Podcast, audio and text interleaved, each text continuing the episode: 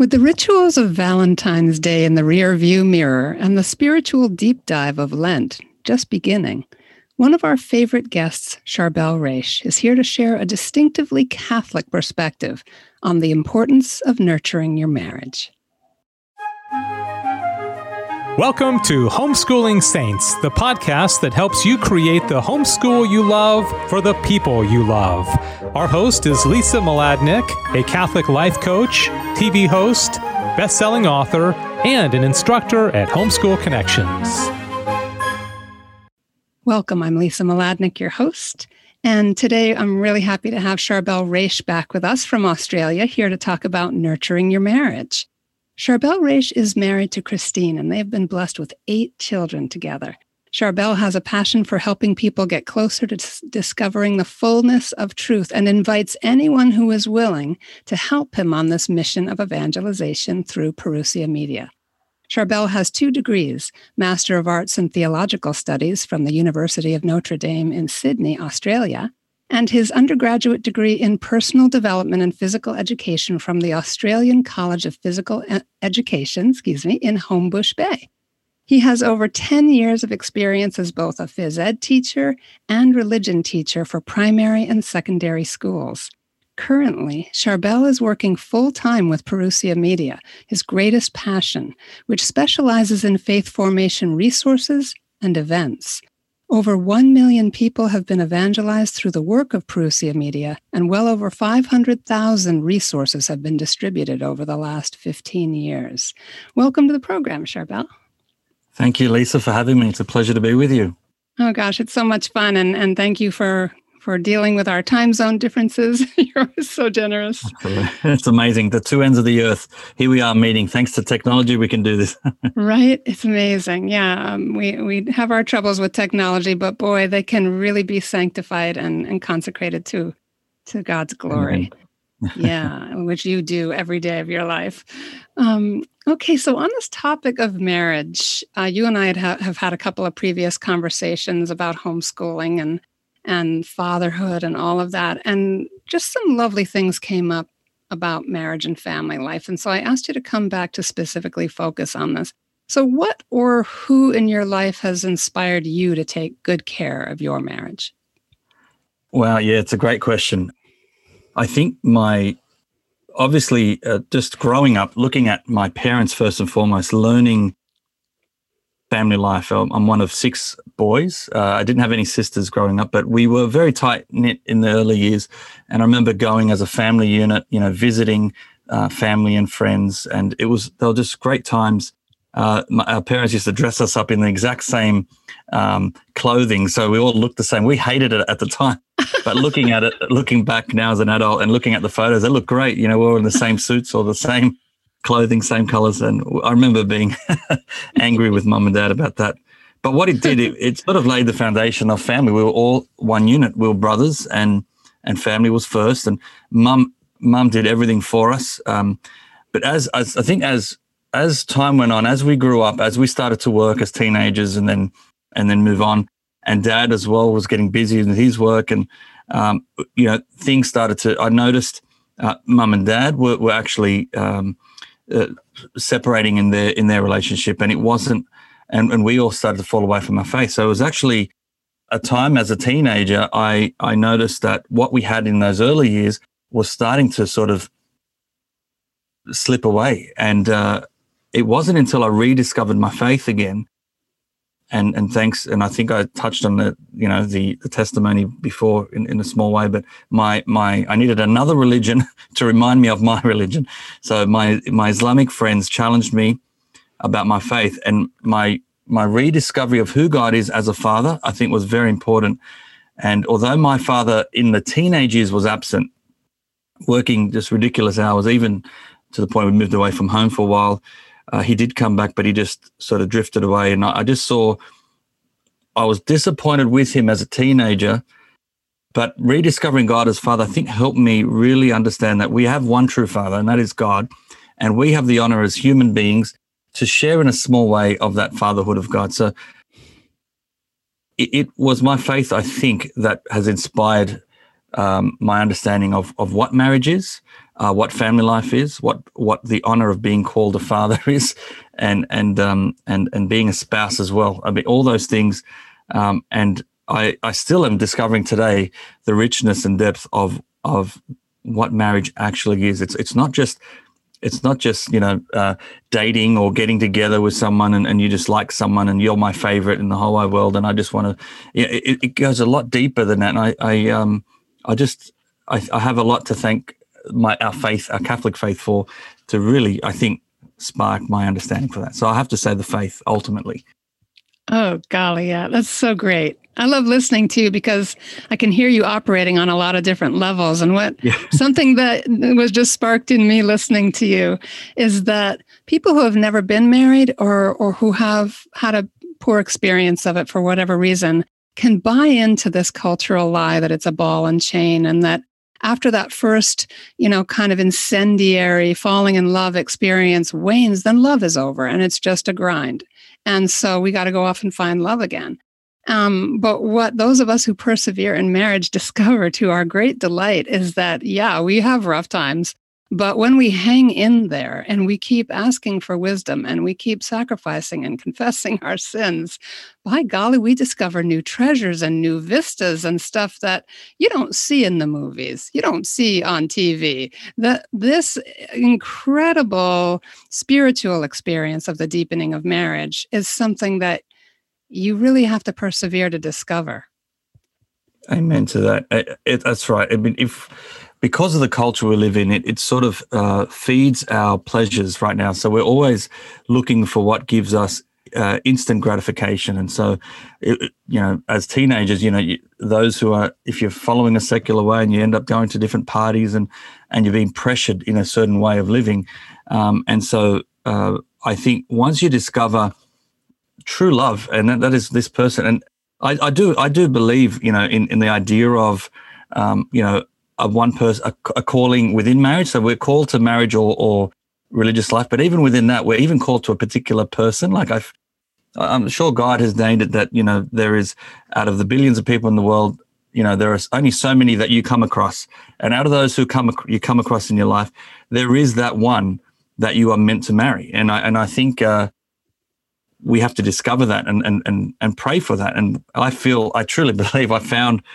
the one, the one that God intended me to marry, and and uh, and it's a good reminder uh, every single day that what I felt on day one for my wife. Um, anytime that you might think things get dry, remind yourself, my goodness, I was, I was, I fell in love with her on day one, and actually, I'm more in love with her now than I ever have been. But it is this realization that you know, things, pleasurable things pass, but but true joy and true love endures um, endures beyond this time. You know, it's it's a, it's not a temporary thing. I think it's an eternal thing, and uh, and so we're tapping into love. If God is love, we're tapping into something that's real that started from all eternity, and we're sharing in that. And it's it's so beautiful once we understand um, what that is love loving and giving yourself to another person that person giving themselves to you i could go on and on but uh, yeah. No that's why we have you here. We want you to go on and on. And and another thing that sparks for me is that i've been married over 35 years. And and my husband has given me permission you know in a particular talk that i gave not long ago at a conference to at least say publicly we went through some tough times. And it's not unusual for people when they're young and they're in a lot of pain and they've fallen into a rut in their marriage and there's a lot of discomfort, they're really suffering, to think, I made a mistake. I married the wrong person. And, and what that is is their pain and their longing for that communion that we're, you know, that marriage is a foretaste of, that heavenly communion. We're all longing for it.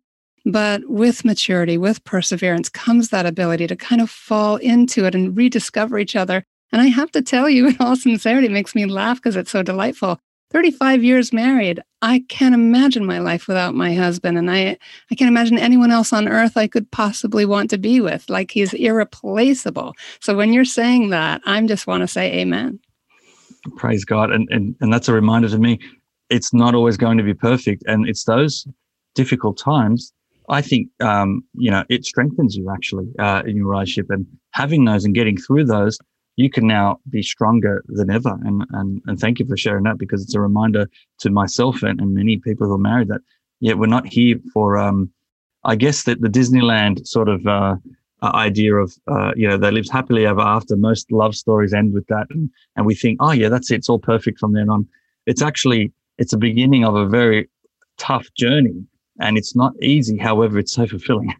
um, but yeah, we, we talk about the good things, but we very rarely address the, the bad things until it's too late. And then we made a decision to move on, and then we look back, and then so yeah, that, we can go on on that area too. So but yeah, thank and, you for sharing that. thank you.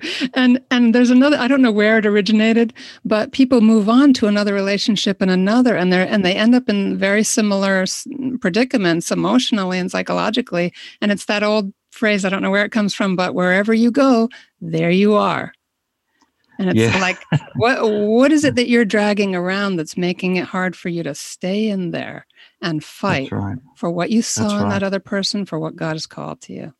called you. Can you remind me? Archbishop Fulton Sheen had a great line here. Um, what we're looking for in our spouses is sometimes we have a, a bar that's way too high that only God can fill, no human can fill, and so we're expecting our spouse to be this on this level. And and so then because they haven't met that un, that sort of unrealistic expectation of ours, we are looking for that in another person. But all we're actually looking for is a love that only God can feel once we, we sort of reconcile that and then we say, okay, this other person is, is a sinner like myself and they have faults like I do. This is okay. We're here to, I have to help them as much as they have, they're going to help me. So then we sort of lower down our expectations and we can start to see each other eye to eye rather than this sort of perfect uh, goddess, you know.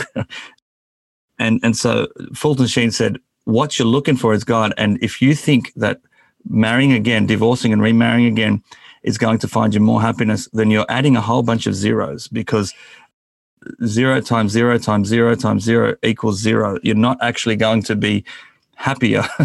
um, and it's not quite a solution sometimes. We, we think, um, yeah, let's just end this, start a new one, start again. Unless it was an annulment and we can prove that there was no marriage in the first place, that's another issue. That's another discussion. But if there actually was a marriage and, and, and you and you truly were in love and and for some reason it just sort of um, you know the fire uh, has burnt out so to speak you have to sort of follow along and see where did that spark go and why and if it's just because of material things i think we have to relook at ourselves um, and and and and so we have to just question ourselves what are we loving? And sometimes we love the way a person makes us feel and then we have to question what is it that we're actually loving? The feelings so the pleasure or do i actually love that person for who they are?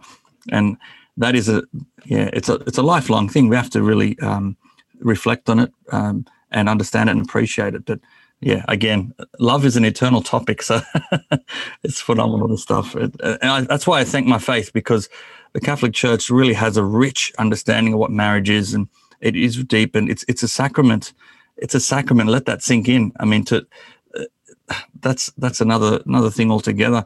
Marrying another person is a sacrament. It's amazing. yeah, amen. And and the thing is we get to show the other person what it is to be married to a Catholic. You said early on God is love. And it's been occurring to me lately with the world in such turmoil and so many people really feeling panicked by a lot of what's going on in the world. And I do feel for them intensely. Um, but I guess what I just want to say is that I think it was Faustina's diary in which Christ says something along the lines of, you know, the sins are dropped into the great ocean of my mercy like there's no limit to that mercy. And so that we should always have faith have faith that god has enough love that oftentimes like I, if i feel like i'm running on empty and there's not enough love in my heart for the moment i'll just say lord give me your love to give this person in this moment. And he never fails me ever. Amen. it's right. I love that uh, god's mercy. Um, and it's a bit of a lesson for us isn't it? Um, if god the, the, the perfect innocent god um, can forgive us um, any sin. Any sin is forgivable. Um, and it's only like a drop in the ocean. My goodness, what who are we to deny forgiveness to our spouses who are we to deny forgiveness to anyone but especially our spouses so you know the, saying sorry is the most powerful word and then saying i forgive you or it's okay is is is just as powerful so very, very important and and we're kind of moving around the periphery of something that Our Lady said that in our times the the final battle would be the, the attack on marriage and the family. So what importance does doing that hard work, persevering and praying? Uh, what what is the ultimate importance of that? Having the good marriage, making a good marriage. Yes, um, I think it's the it's the we're mirror mirroring God. We're mirroring eternity and, and what's in heaven marriage is n- nothing more than a mirror of the triune family. So if if if husband and wife come together and have children, we beget children just like the Trinity is begetting children in His creation. Um, you know what an honor uh, we can share in that. We co-create. So a good, healthy family, a strong family, is a witness to God's love. A good family is a model, can be a model for everyone else. And unfortunately, we're not celebrating family life anymore we're not even celebrating marriage anymore.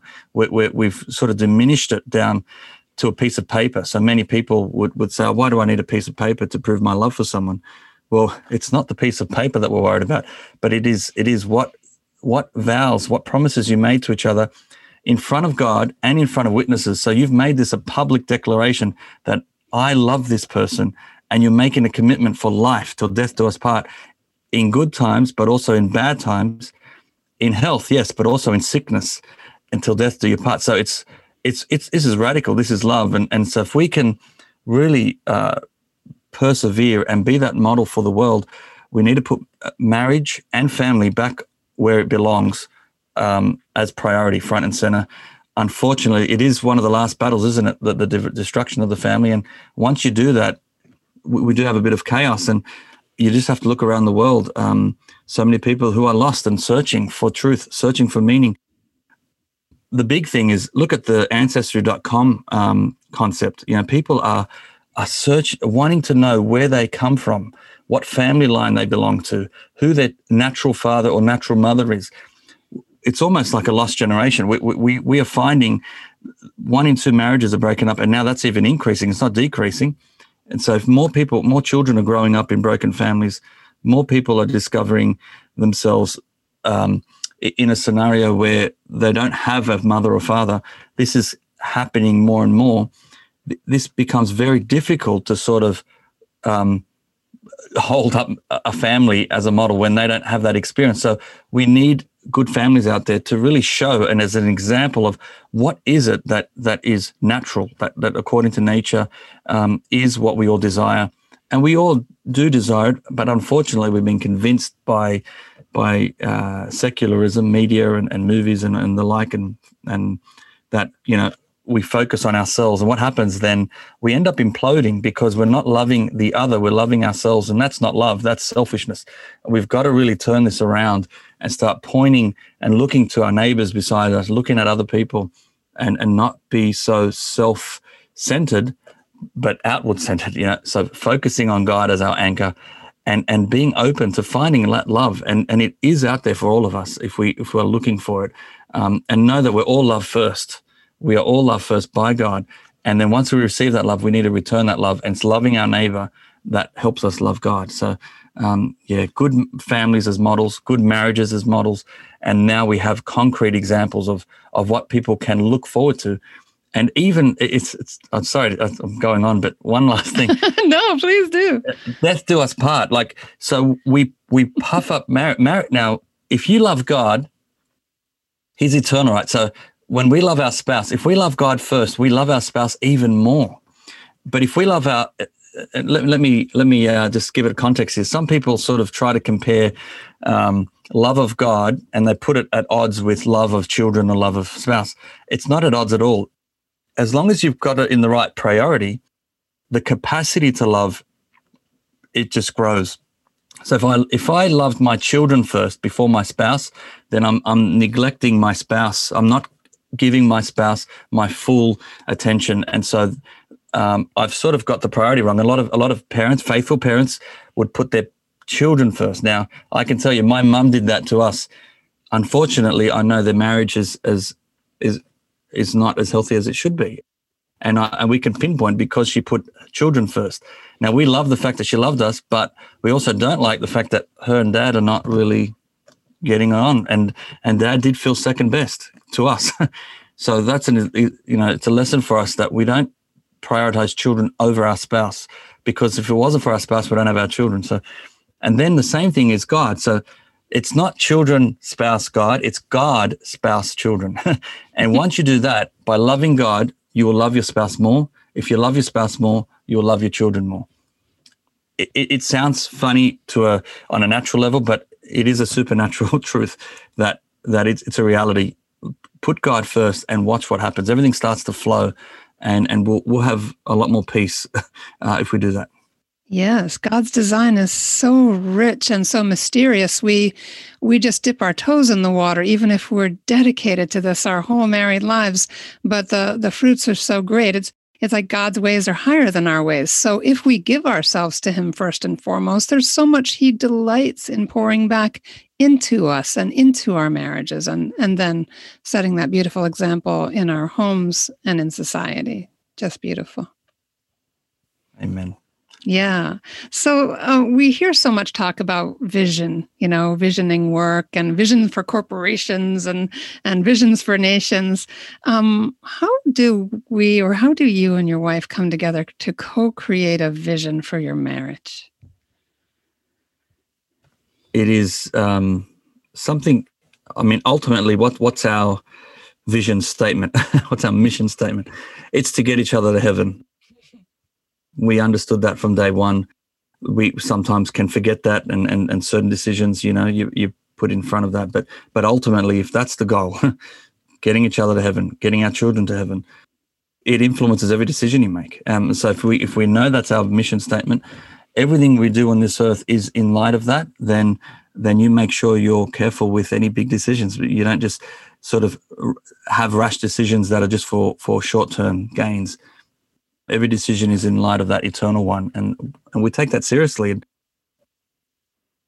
Until you you really got to we love it. Uh, it's not like we we are bound or prisoners to this you know? We're not we're not sort of forced by the catholic church to to you know uh, practice this faith. We we fall in love with god and fall in love with his church and it's contagious and we see each other and we encourage each other in our faith. So every time we sit down and talk and you know what is it? We're not worried about uh, the different um, brands or toys or, or, or, things that the kids.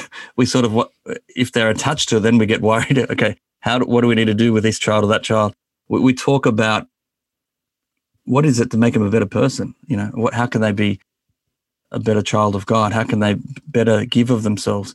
and and then as you talk about that as as as a couple about your children it, it very quickly turns on each other. What can we do to, to better ourselves and and and so that's where the conversation it's always you know parents can't help themselves. We always talk about the children but uh, never to forget ourselves. And and so we do regularly um, sit down. It's the daily coffee. It's the daily mini dates that we call them. And also even as regular as possible on a monthly basis maybe twice a month. Uh, we even have a date night where we go out and and and we just enjoy each other's company. And uh, and yes, even with uh, the eight children, um, uh, we can we can we can find time to do that. Yeah, those are just such, you've jumped right into something so critical is that you're intentional about nurturing your marriage. You have your daily coffee and you get your date nights when you can. It's a priority and it's blessing the two of you and it's setting such a beautiful example for your children. Yes, the best way to bring up children is love your spouse. so if you love your spouse, the children love that. They, they feel they're in a in a stable family unit. When when mum and dad are having an argument, and the the children don't don't delight in that, um, not for a second. So you know, if we can work on our marriages um, as a as a culture, uh, we're going to have stronger families just by just naturally. Um, and uh, you know, it is two to tango. So you know, a lot of we need to work on men a, a lot, but, but a lot, men do get bashed a lot, you know, in in different ministries. And I and right, I get it. I but but I'd like to you know invite women too. I mean, what you want to do is it's a two way street. So discover what the other person is looking for, and and and really work towards that. And and once the penny dropped for my wife and I, that you know the, those love languages I think helped us a lot. And once we discovered what each other's love language was, we sort of it, it sort of we turned a corner for the better. And yeah, I'm, happy to share a little bit about that. Yeah, please do. I'm sure that lots of people's ears are pricking up right now it was a I think is a, a, Protestant author that, that, that put it together, but uh, some great tips. Five um, five ways we have five love languages, and you know, once you discover your, we all have one dominant one, and then a secondary one, and then the others are sort of there uh, as sort of a third next level down. But there's one dominant love language that we all have, um, and so once you discover that, then that's going to help uh, marriages come together. And this is quite radical. It works once you discover it. So my my love language I discovered was um, physical affection and words of affirmation. Now there are five love languages. I'll quickly rattle them off. Um, so words of affirmation is one, giving you know praising the spouse or, or giving them compliments. Um, there's uh, physical touch or um, affection. There's also gifts. So many people love gifts and others don't. So gifts are there uh, acts of service, and and the last one is quality time.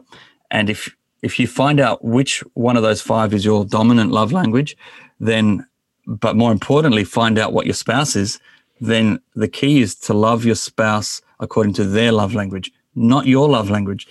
And the, the for I think a decade of our marriage, I was um, I was actually giving my wife all the physical affection I could and all the words of affirmation as I could without realizing that wasn't her love language at all.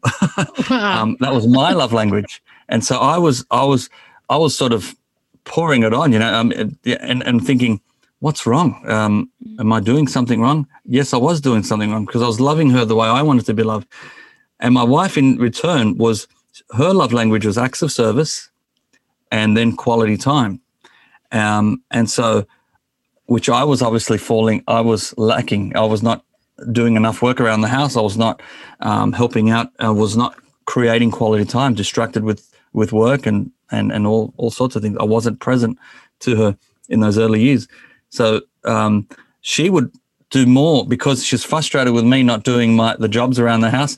She's doing double time in that area, and I'm thinking, I just want you and just stop. And she's like, No, I don't want to stop.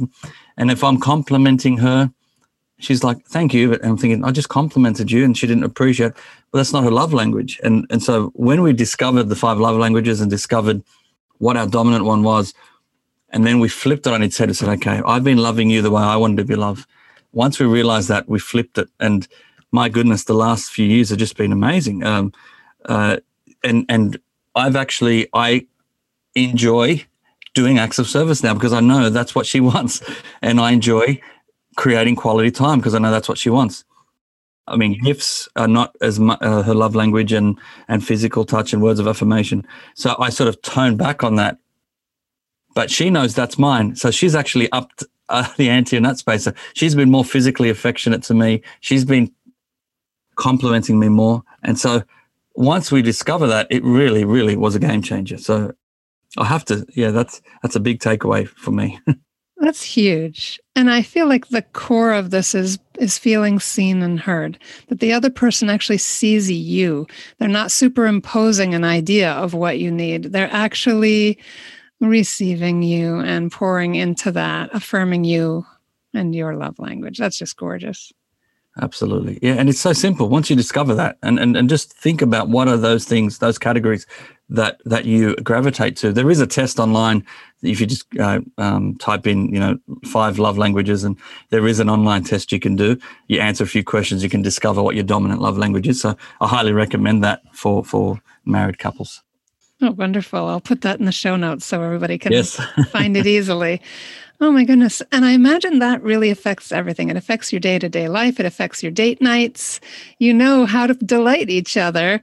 So so there's this whole new place. Can you give us some tips on, you know, and no matter how good it is, we all have a day when we're struggling with motivation. How do you get your motivation back in focus? Yeah, um, yeah. You need those circuit breakers. You need those times where uh, hours can go by and it just drags on, and and that's why it's important um, breaking up your day uh, intentionally. So, the wisdom of the church. I mean, we we love the idea of um, the morning routine. You know, the morning prayers and doing all that.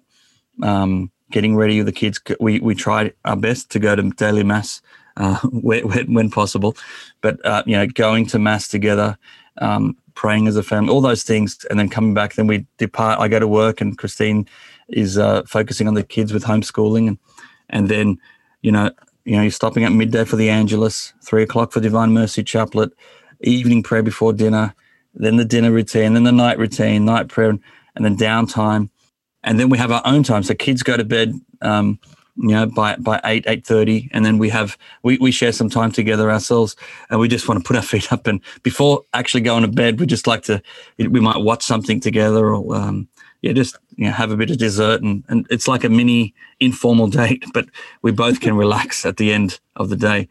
Um, so it's a routine. Now it's a routine that you you put in your day, but with with the the understanding that don't worry if it doesn't go to schedule. And I think we can get worked up um, unnecessarily when when things don't go to schedule. You know, yes, we've missed morning prayer times. We've missed the evening prayer. We haven't said an Angelus, or it's okay. um, but just try and get back. You've realised it. Okay, tomorrow we'll do it again. But I think, um, yeah, those coffee breaks are, are um, they're priceless. I, I don't know. It sounds so simple, but really, when you stop for a coffee, you got to stop and drink it. Right? You can't just give a takeaway. And you got to stop ten minutes. Come on, there's your coffee challenge right now. If you don't drink coffee, tea. If you don't drink tea, do some sort of cold drink or milkshake. I don't know what it is. Anything, any excuse to stop, sit, and talk. Um, and I think uh, if you don't do that in the morning, do it in the evening. And yes, you know, do it in the a lot of people wait to get everything done and then do it. I, I say insert it in the peak hour just before you jump into that peak hour. That's the key moment. So when I come home from work, that's that's the golden time to stop. My wife is looking forward to to having a break. I'm looking forward to just sort of regrouping, and then together we can attack the the peak hour of the evenings. So um, I think that's the key spot, the circuit breaker. Um, once you get home, um, wives, don't expect your husbands just to get home and do all the chores. I mean, that's not fair on him because he's just come from a long day of work. And and husbands, don't expect your wife to just sort of expect you to go put your feet up and then uh, you know she's also needing a break. So if we respect that we've both been busy, why don't we both stop? Let the kids continue to play a little bit. They see mum and dad stopping, conversing. You're refreshed. That little that little break, and then you go into the next phase of of the day, and that's uh, the busyness of dinner and night prayer and showers and you name it, winding down for bed. So um, yeah, I, I, think that's that's a game changer as well. That just some sort of excuse to stop, and for us, it was coffee. And also, just to note uh, that the two of you together came up with where you would break and when you would come together and pray. So that might that will look different from family to family, but between the two of you, you found something that is working for you and there's flexibility built in because life happens. Absolutely. Just a few minutes left of our time together. Any particular patron of your family or a favorite saint that you go to for support in your marriage? Yeah, very interesting. Saint Saint Joseph stood out for a long time. From I mean, and now here we are in the year of St. Joseph. And I'm just amazed that St. Joseph was there uh, right from the beginning. We, we invoked him um, for our marriage.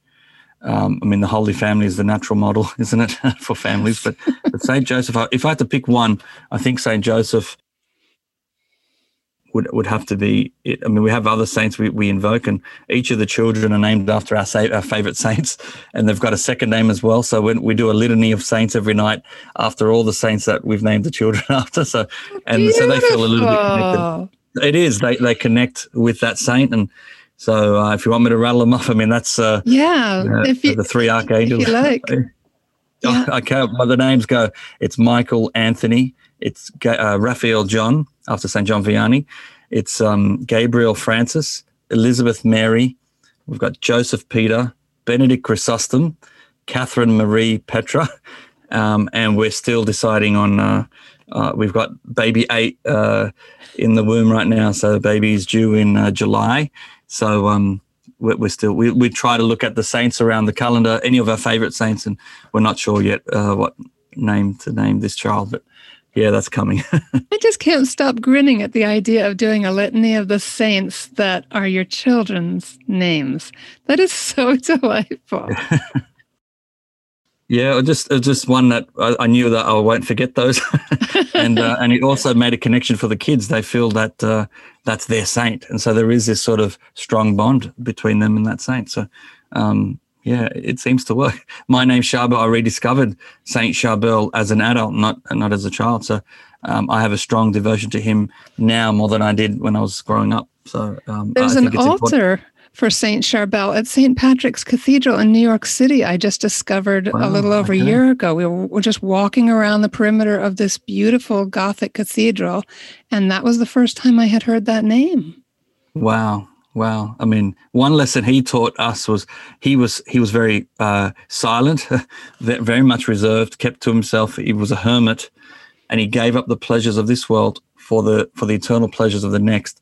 Even to the point where he wouldn't even see his own mother, natural mother. She would visit the monastery, and, and he wouldn't even see her. Said, "Oh, we'll see each other in heaven." Massive sacrifice, but he had his eyes fixed on heaven, and he offered up all sacrifices on earth for the eternal bliss of heaven. And, and look at this when he died, only two people were at his funeral.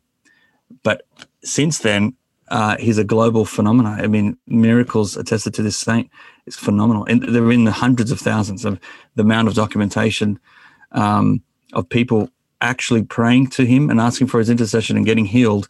It's phenomenal. From Russia, as far as Russia, right across the Middle East, uh, in Australia, South uh, South America, Europe, um, I mean, it's just been amazing how popular he is, and he was he was relatively unknown in his life. So that it, that that tells me God is real, eternity is real, and um, and and don't worry, everyone out there, don't be fearful. Uh, like this life is is if we if we die, it's not the end; it's only the beginning. Amen. Amen. Yes. What a beautiful note to end on when we get so caught up in everything. yes, exactly. All right. Charbel, thank you so much. So good of you to come back again and spend some time with us. Always enjoy speaking with you. And I know that just it's funny how inspiring and helpful it is to get a window into someone else's life, someone who's been cultivating a relationship with the Lord together with their spouse, and just the beautiful fruit that comes from that. My pleasure. Thanks for having me, and I hope it's it's planted some seeds in in the listeners and viewers today. And and and I pray that for your work, it's important, and and I, you know, I think it's it's helping so many people. So keep going. We're praying for you, and please pray for us at Parousia. And I invite the listeners to to check out what we do at uh, our website, parousiamedia.com. Um, love to love them to say hello. Oh, yeah. Everybody check out www.parousiamedia.com.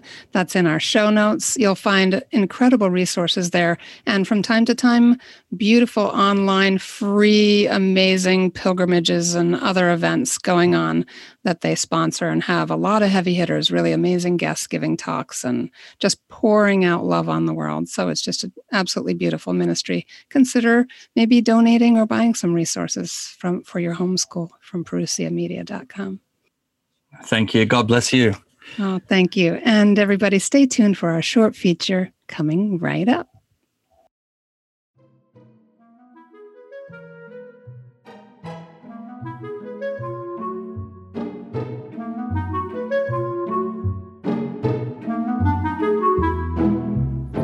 Hi, I'm AJ Cattapan. Welcome to Books and Blessings, a place where I get to share with you some of my favorite books for Catholic teens and tweens.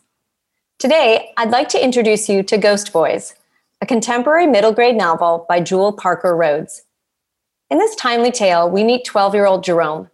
He's a good kid who does his best to stay out of trouble, and there's plenty of it in his Chicago neighborhood. Unfortunately, school is not a refuge when there are bullies like Eddie, Snap, and Mike ready to pounce on Jerome any chance they get. This leads Jerome to spend his lunch breaks hiding in places like the locker room, the supply closet, and even the bathroom. One day, Jerome meets a new boy, Carlos, who has recently moved to Chicago. When bullies come after both Carlos and Jerome in the bathroom, Carlos pulls out a toy gun. Although it's only a toy, it's realistic enough to scare off the bullies. Wanting to thank Jerome for helping him stand up to the bullies, Carlos lets Jerome borrow his toy gun after school. On the way home, Jerome decides to take out the toy gun to play with it. However, a cop sees him, mistakes the toy gun for a real one, and shoots. Jerome becomes a ghost boy who begins to see the ghosts of other black boys who've been wrongfully killed, including Emmett Till. The only living person who can see and talk to Jerome is the daughter of the police officer who shot him. I loved many things about this book. First of all, it approaches a very challenging yet timely topic in a way that is age appropriate for middle school students. The focus here is on friendships. First, there is the brief but meaningful friendship between Carlos and Jerome. After his death, we see Jerome develop a strange but powerful relationship with the one living person who can see him, the daughter of the police officer who shot him. I really appreciate that the reader has the chance to see the devastating effects the shooting has on both Jerome's family and the police officer's family. Finally, there is the mysterious friendship Jerome develops with fellow ghost boy Emmett Till, as Emmett slowly leads Jerome to see how his death is one in a long line of tragic killings. Ghost Boys by Jewell Parker Rhodes has won numerous awards. Although the book is not overtly Catholic, there are a couple of scenes at the end that focus on All Saints' Day, Dia de los Muertos, and the idea of praying for the deceased. To see more book suggestions, visit my website at ajcattapan.com. There you can also learn about my own books for young readers, including my YA novel Angelhood and my middle grade novel Seven Riddles to Nowhere. Thanks for joining me on Books and Blessings. Be sure to find me online on Instagram, Facebook, and Twitter, or on my website, ajcattapan.com. Until next time, happy reading.